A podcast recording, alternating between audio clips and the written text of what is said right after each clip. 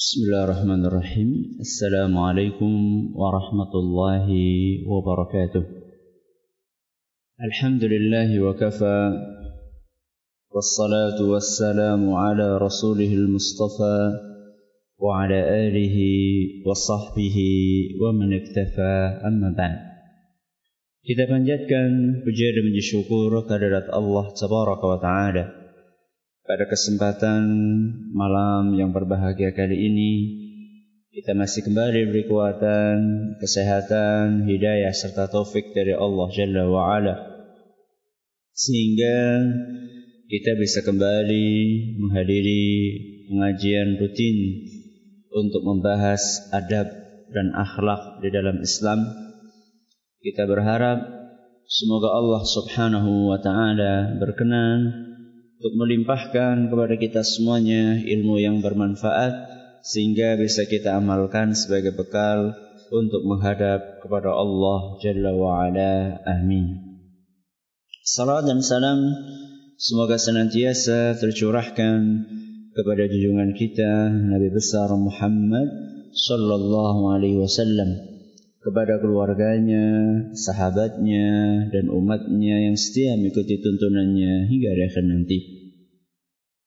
Para hadirin dan hadirat sekalian yang kami hormati dan juga segenap pendengar radio Fika Insani 88.8 FM Purbalingga, Purwokerto, Banjarnegara, Cilacap, Wonosobo, Kebumen dan sekitarnya dan juga para pemirsa Surau TV dan Yufi TV yang semoga senantiasa dirahmati oleh Allah Azza wa Jalla. Alhamdulillah pada pertemuan yang lalu kita telah menyelesaikan hadis yang ke-14 yang disebutkan oleh Imam Ibn Hajar Al-Asqalani rahimahullahu taala di dalam kitab beliau Bulughul Maram Kitabul Jami'. Sehingga hari ini kita akan memasuki insyaallah hadis yang selanjutnya yaitu hadis yang ke-15. Hadis yang ke-15. Hadis yang ke-15 ini adalah sebuah hadis yang diriwayatkan oleh Imam Muslim rahimahullahu taala sebenarnya berkaitan erat dengan etika makan dan etika minum. Namun ada satu poin penting yang disampaikan oleh Nabi SAW di dalam hadis tersebut yang membuat kita perlu untuk membuat prolog terlebih dahulu sebelum masuk hadis ini. Satu ayat yang kita hafal semua di awal-awal surat Al-Fatihah. Manakala Allah Subhanahu wa taala berfirman, "Alhamdulillahi rabbil alamin."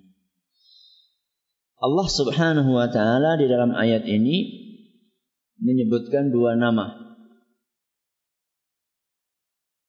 Nama yang pertama adalah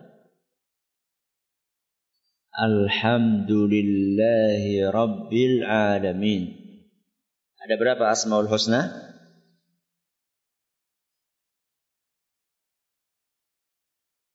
Setiap hari jenengan baca. Alhamdulillahi Rabbil Alamin. Ada berapa Asmaul Husna? Dua. Tiga. Dua apa tiga? Dua. Dua apa satu? Dua. Dia mengatakan dua. Yang pertama apa? Yang pertama apa? Allah.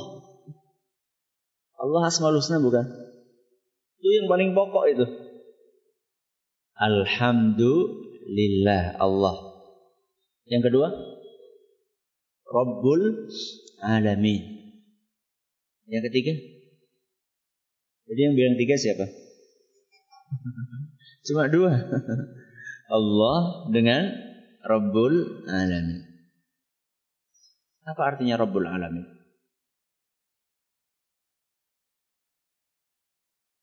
Rabb Rabbul Alamin itu nama yang disusun dari dua kata. Yang pertama Rabb, yang kedua Alamin.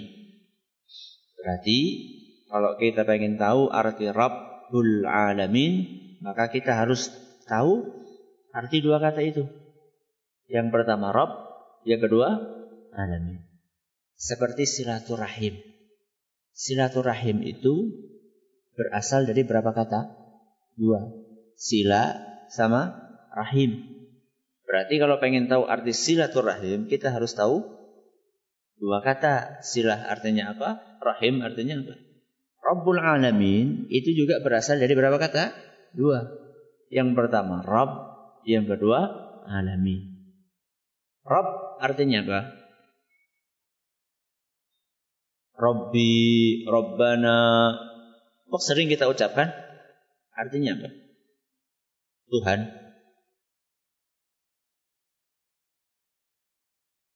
Rob itu adalah pencipta, pemilik, dan pengatur. Itu namanya Rob. Apa Rob? Pencipta, pemilik, dan pengatur. Pencipta, pemilik, pengatur. Pencipta apa, pemilik apa, pengatur apa? Alamin. Apa artinya alamin? Alamin itu adalah seluruh makhluk ciptaan Allah. Berarti Rabbul Alamin artinya adalah pencipta seluruh makhluk. Pemilik seluruh makhluk satu lagi apa tadi? Pengatur seluruh makhluk. Yang akan kita bahas adalah makhluk-makhluk Allah. Banyak atau sedikit? Bukan banyak, tapi banyak sekali. Bukan hanya banyak, tapi sangat beragam dan macam-macam. Ada makhluk Allah yang kerjaannya ibadah terus. Ada makhluk Allah kebalikannya. Kerjaannya berbuat dosa terus. Dan ada jenis yang ketiga. Kadang ibadah, kadang maksiat. Macam-macam makhluk ciptaan Allah. Siapa yang pertama? malaikat. Makhluk yang kerjanya ibadah terus gak pernah berbuat maksiat. Allah sebutkan dalam Al-Quran surat At-Tahrim ayat 6. Surat At-Tahrim ayat 6. Allah berfirman, La ya'sunallaha ma amarahum. Malaikat tidak pernah berbuat maksiat wa yaf'aluna ma yu'marun selalu menjalankan perintah Allah. Tidak pernah telat. Tidak pernah engkau engkau disin. Ini makhluk jenis yang pertama. Kebalikannya yang kedua, dosa terus. Melakukan kejahatan terus. Siapa? Setan. Allah berfirman dalam Al-Quran surat Al-Baqarah ayat 169. Surat apa? Al-Baqarah ayat 169. Innama ya'murukum bis-su'i wal fahsya'i. Setan itu selalu dan terus-menerus mengajak kalian untuk melakukan kejahatan. Wal fahsyai dan perbuatan keji. Jadi nggak ada setan itu ngajak kebaikan. Ini yang kedua. Yang pertama, baik terus. Yang kedua, jahat terus. Yang ketiga, Kadang baik, kadang jahat. Sinten? Kulo kalian jenengan manusia. Saya dan Anda. Kadang semangat ibadah, kadang males. Kadang nek ngaji nengarep dewe, kadang ora mangkat. Esi mending nembur. Orang mangkatnya bukan karena ada halangan, ya memang biasa. Iman naik turun Ustaz. Iman fluktuatif. Kadang naik, kadang turun.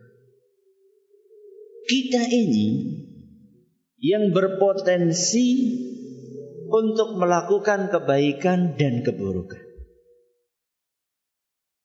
Berbeda dengan malaikat. Karena malaikat gak punya nafsu. Sedangkan kita manusia dibekali oleh Allah nafsu. Nah kita ini sebagai makhluk yang punya potensi untuk melakukan kebaikan dan melakukan keburukan. Dianjurkan di dalam agama kita untuk mencontoh malaikat atau setan? Malaikat. Makanya di dalam diri kita itu ada dua bisikan. Lammatun minal malaki wa lammatun minas syaitan. Ada dua bisikan. Bisikan yang pertama, bisikan yang mengajak kebaikan. Dari siapa? Malaikat. Dan yang kedua, bisikan yang mengajak kepada keburukan dan kejahatan. Sinten? Setan. Kalau nggak percaya, coba buktikan. Cewek cakep lewat, bus. Deleng apa orang? Deleng orang, deleng orang, deleng orang, gitu kan? Si nyuruh deleng siapa? Setan. Yang nyuruh enggak siapa? Malaikat. Setannya bilang, wah emang emang. Kapan maning? Rezeki kok. Itu siapa? Setan. Malaikat bilang, oh jangan. Tundukkan pandangan mata. Enggak halal. Ada pertem pertempuran di dalam hati kita. Yang namanya pertempuran kadang menang, kadang kalah. Sering menang apa sering kalah ya? Yang dulu-dulu Ustaz lihat situasi dan dan kondisi. Allah Subhanahu wa taala selalu mewanti-wanti kita supaya kita tidak ikut-ikutan dan tidak menyerupai perilaku setan.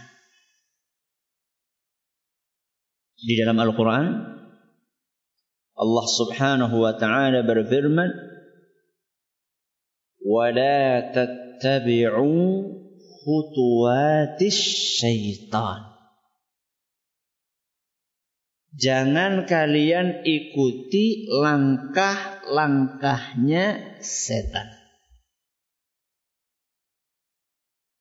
Kenapa kok kita nggak boleh mengikuti langkah-langkahnya setan?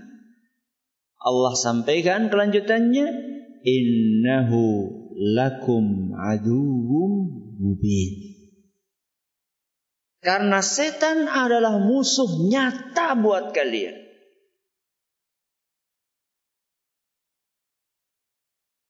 surat Al-Baqarah. Ayat sebelum ayat yang tadi. Ayat yang tadi berapa? Sing orang nulis di celah ora. Kita kayaknya perlu bikin pengajian judulnya Jiping. Apa Jiping? Ngaji kuping, kelebihan dan kekurangannya. Lebih banyak kelebihannya apa kekurangannya? Tadi ayat 169 berarti 168. Innahu lakum aduwwum mubin. Jangan kalian ikuti langkah-langkahnya setan karena setan adalah musuh yang nyata buat kalian. Buktinya setan musuh yang nyata buat kita apa? Innama yad'u hizbahu liyakunu min ashabis sa'ir. Karena setan itu mengajak teman-temannya, kroni-kroninya, rekan-rekannya untuk menjadi penghuni neraka.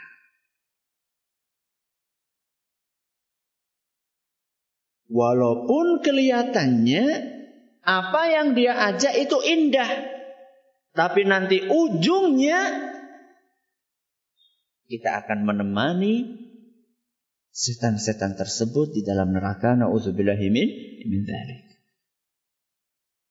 Dan nanti seandainya sudah bareng-bareng masuk ke neraka, setan akan bantu kita? Tidak mungkin. La talumuni walumu anfusakum kata setan. Kalian gak usah salahkan saya, salahkan kalian sendiri. Aku kan cuma ngajak, nggak maksa. Salahnya sendiri mau. Setan itu seperti itu tipenya. Makanya diwanti-wanti oleh Allah, innahu lakum aduwwum mubin. Setan itulah musuh sebenarnya buat kalian.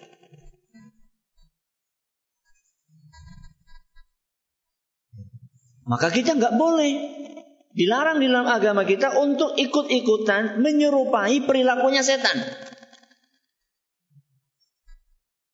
Sampai-sampai Imam Nawawi dalam kitab beliau yang sangat terkenal, kitab apa? Riyadus Solihin. Beliau bikin bab khusus. Judulnya apa? Babun Nahyi anit tashabbuhi bisyaitani wal kuffar bab pembahasan tentang larangan menyerupai setan dan orang-orang kafir. Khusus satu bab bahas itu. Dalil-dalil yang melarang kita untuk menyerupai dua jenis. Yang pertama, setan. Yang kedua, orang kafir. Kalau orang kafir kelihatan. Orang kafir perilakunya kayak gini, oh jangan dicontoh. Gaya pakaiannya kayak gini, jangan dicontoh. Itu orang kafir kelihatan. Nah kita, se setan. Setan adalah makhluk, makhluk gaib. Ya. Setan adalah makhluk gaib, makhluk yang tidak kelihatan. Kita disuruh tidak ikut-ikutan, tidak niru sesuatu yang tidak kelihatan. Lah kepriwe sih? Kalau misalnya kita katakan itu jangan ikuti cukuran seperti ini, dikasih contohnya nih, contohnya. Oh iya. Tapi jangan ikuti cukuran yang gak kelihatan. Terus kepriwe? Terus bagaimana Ustadz kita bisa tahu mana perilaku setan, mana bukan? Gampang. Kita tanya saja yang menciptakan setan. Siapa? Allah Subhanahu wa taala. Allah Subhanahu wa taala dalam Al-Qur'an dan juga Nabi kita Muhammad SAW dalam hadisnya telah menjelaskan perilaku setan itu seperti apa secara detil. Contoh, di dalam Al-Quran surat Al-Ma'idah ayat 90. Surat Al-Ma'idah ayat 90. Ya amanu innamal khamru wal maisir wal ansab wal azlamu rijsun min amali syaitan. Wahai orang-orang yang beriman, ketahuilah bahwasanya khamr. Apa khamr? Minuman keras. Wal maisir. Wal maisir judi. Judi. Dan judi itu variannya banyak. Yang sekarang lagi marak togel. Sudah tidak togel lagi. Sudah jadi torang. Kalau togel kan toto gelap. Sekarang sudah terang-terangan. Berarti bukan togel lagi. Sudah jadi torang. Toto terang-terangan. Kalau dulu ada SD, SP, ada porkas.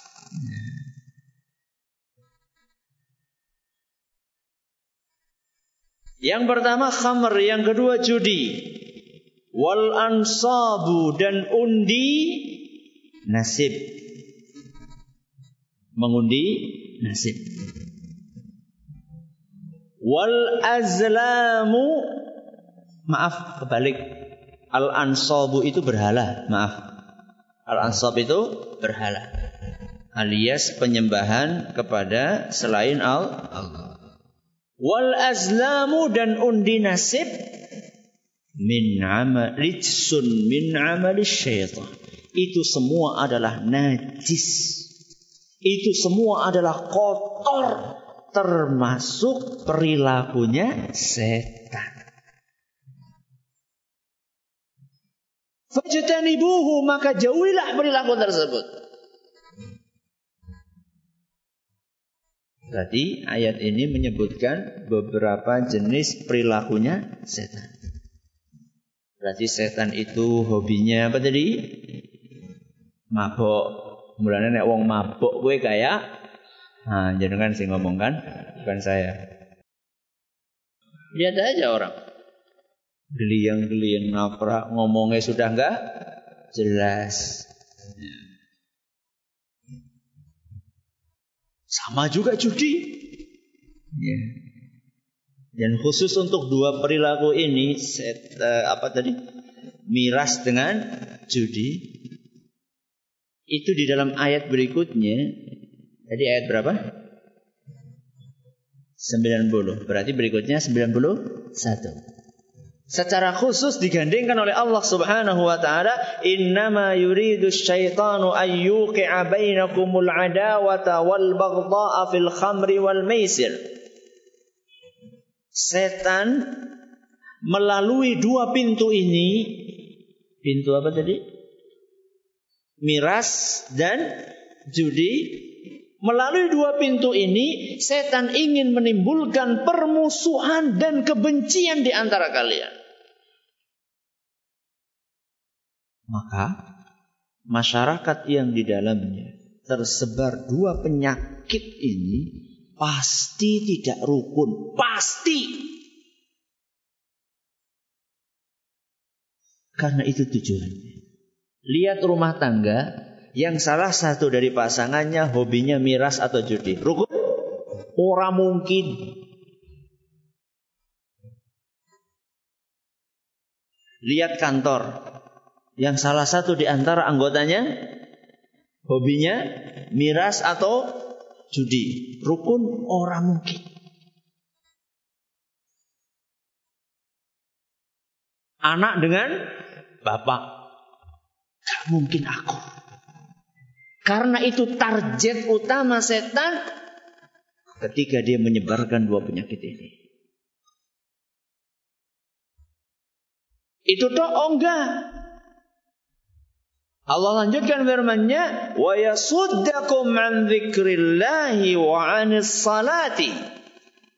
Dan setan ingin dengan dua penyakit tersebut menghalangi kalian dari mengingat Allah dan dari salat.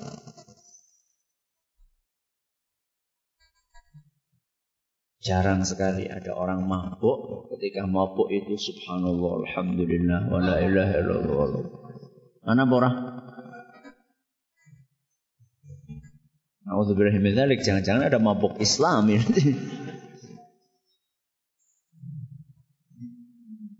Jadi baca bismillah. Setelah selesai baca alhamdulillah. Gak ada mabuk Islam. Justru tujuan utama dari miras itu adalah menghalangi supaya ingat Allah. Itu tujuan utamanya. Termasuk judi. Walaupun ketika dapat mengucapkan Alhamdulillah.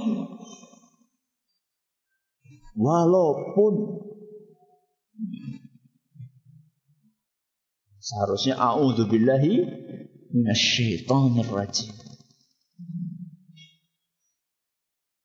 Ini contoh perilaku setan. Ada lagi Ustaz? Ada.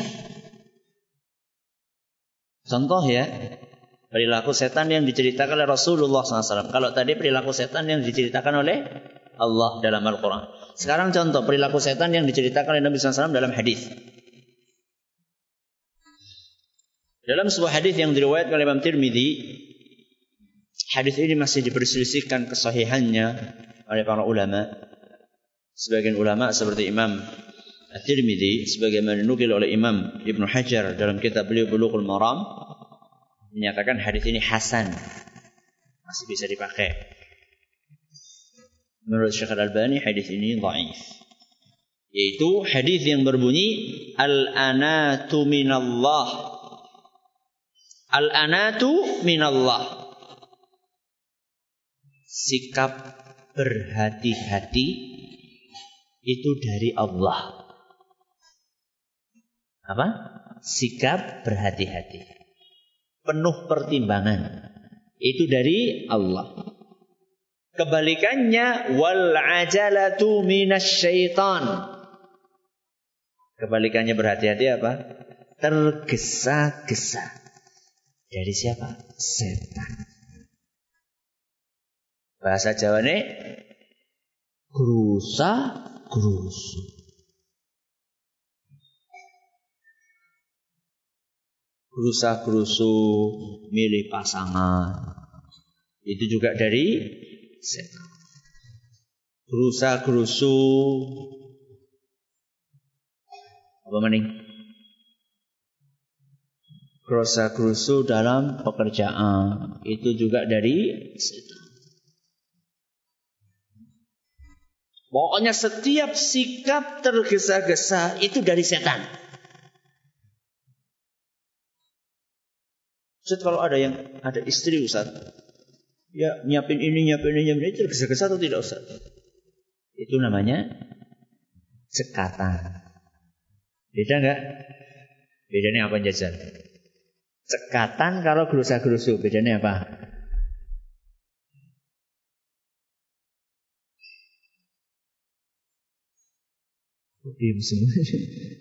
Sama apa beda?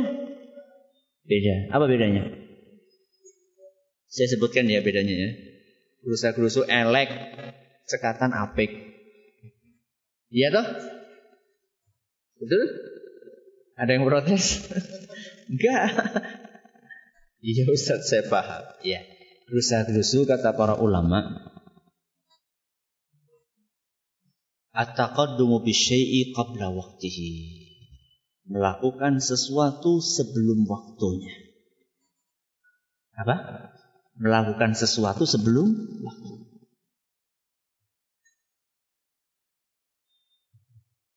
Begitu ketemu, begitu ketemu dengan seorang wanita, lima menit, yuk, mau kau ah? Duh, sampai ketemu, Lima menit. Belum waktunya. Pelajari dulu. Maksudnya pacaran Ustaz? Udu. Bukan. Cari tahu perilakunya. Masa lima menit langsung bisa memutuskan ini orang baik. Tergesa-gesa. Itu dari setan. Makanya yang namanya tergesa-gesa itu selalu menimbulkan penyesalan. Dan penyesalan itu ada di awal apa di akhir? Ya, aduh, jebule ternyata milih rumah sama. Ya. Jangan tergesa-gesa. Makanya orang Arab mengatakan al-jaru qabladar. Lihat dulu tetangga sebelum milih rumah. Jadi bukan hanya, oh rumahnya pas, cocok. Lokasinya saya suka. Dekat dari pasar. Dekat dari sekolah, dekat dari ini. Lihat tetangganya dulu. Baik-baik atau tidak. Hmm. Jangan memutuskan sebelum waktunya. Itu namanya tergesa-gesa. Nah kebalikannya, kalau cekatan itu adalah takdimus syai'i fi akrabi awqatihi. Mempercepat melakukan sesuatu pada waktunya. Jadi kalau sudah ketemu waktunya, nggak usah diundur-undur. Ya. Contoh, lihat ada derita Rohingya, derita kita bersama. Konan. Kemudian ini tanggal berapa sekarang? Tanggal apa? Kita tanggal nomor tanggal tua. Nomor apa tua? Nombok? Apa istiwa maning?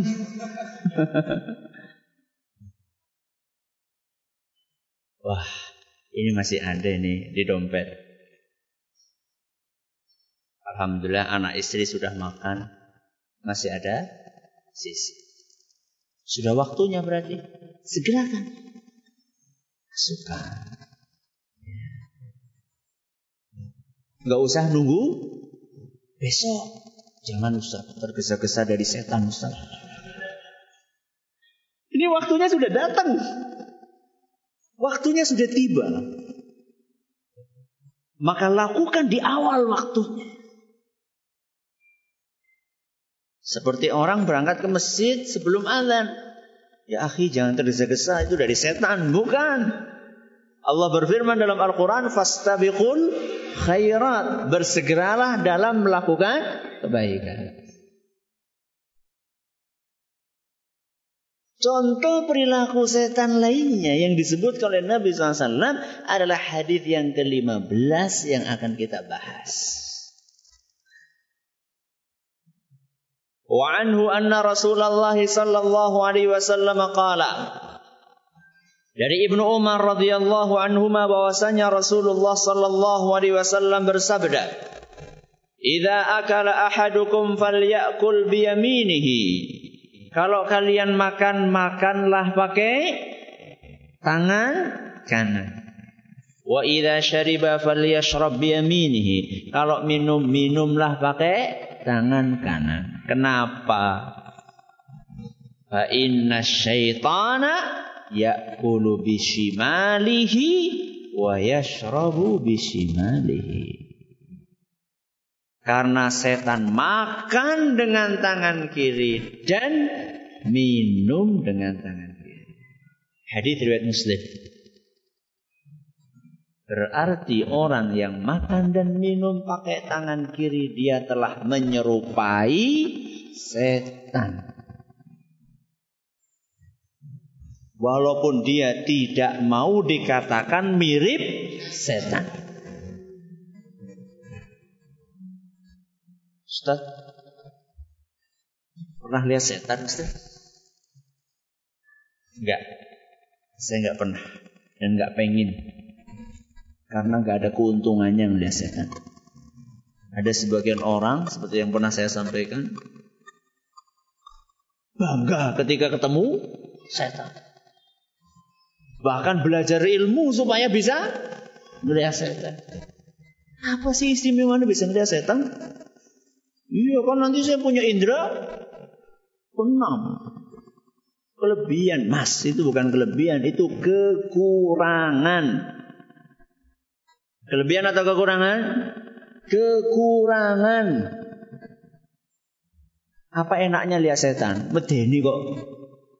Jelek. Kenapa kita lihat?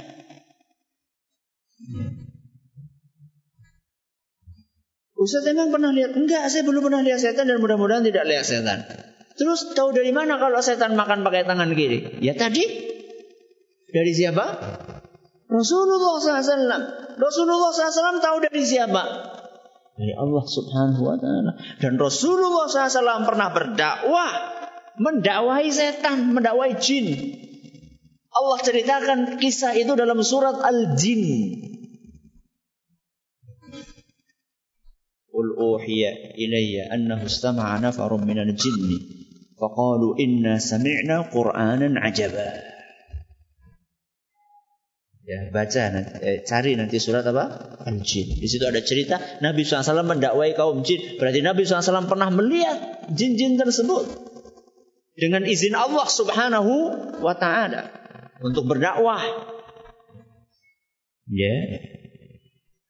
Makanya saat itu diceritakan ada seorang sahabat yang datang setelah selesai dakwah setelah selesai dakwah, ada seorang sahabat datang, dikasih tahu sama Nabi SAW. Ini tadi barusan saya baru dakwah. Mendakwahi siapa?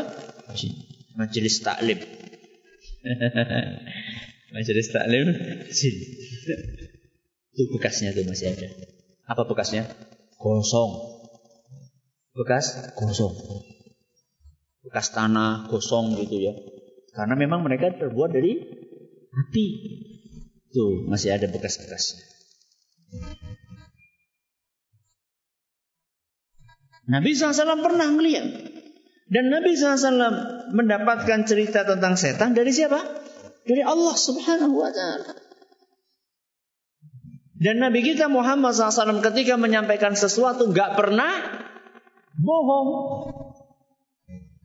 Nabi SAW nggak pernah berdusta. Sehingga apa pun yang disampaikan oleh Nabi SAW mesti benar. Alhamdulillah alamin wassalatu wassalamu ala nabiyina Muhammadin wa ala alihi wa sahbihi ajma'in Kita akan ringkas apa yang sudah kita sampaikan pada kajian barusan bahwa Allah Subhanahu wa taala salah satu namanya adalah Rabbul Alamin. Apa artinya Rabbul Alamin? Pencipta, pemilik, pengatur seluruh makhluknya. Dan kita telah sampaikan bahwa makhluk Allah itu sangat banyak. Bukan hanya banyak, tapi juga beragam. Ada makhluk Allah yang patuh dan ibadah terus. Siapa? Malaikat. Ada makhluk yang jenisnya berbuat dosa terus. Siapa? Setan. Dan ada makhluk yang kadang berbuat dosa dan kadang beribadah yaitu manusia. Dan kita manusia diperintahkan untuk mengikuti, meneladani ibadah dan kebaikannya para malaikat. Dan disuruh oleh Allah untuk menghindari perilakunya setan. Dari mana kita tahu perilaku setan? Dari Al-Quran atau dari hadis Rasul SAW. Dan kita tadi bawakan beberapa contoh perilaku setan. Judi, kemudian miras, menyembah berhala, mengundi nasib, tergesa-gesa. Dan juga yang akan kita bahas insya Allah pada hadis uh, yang ke-15 yaitu makan dan minum menggunakan tangan kiri. Ini adalah ringkasan dari tema yang kita sampaikan tadi. Ada pertanyaan silakan. Cukup. Wallahu taala a'la wa alam.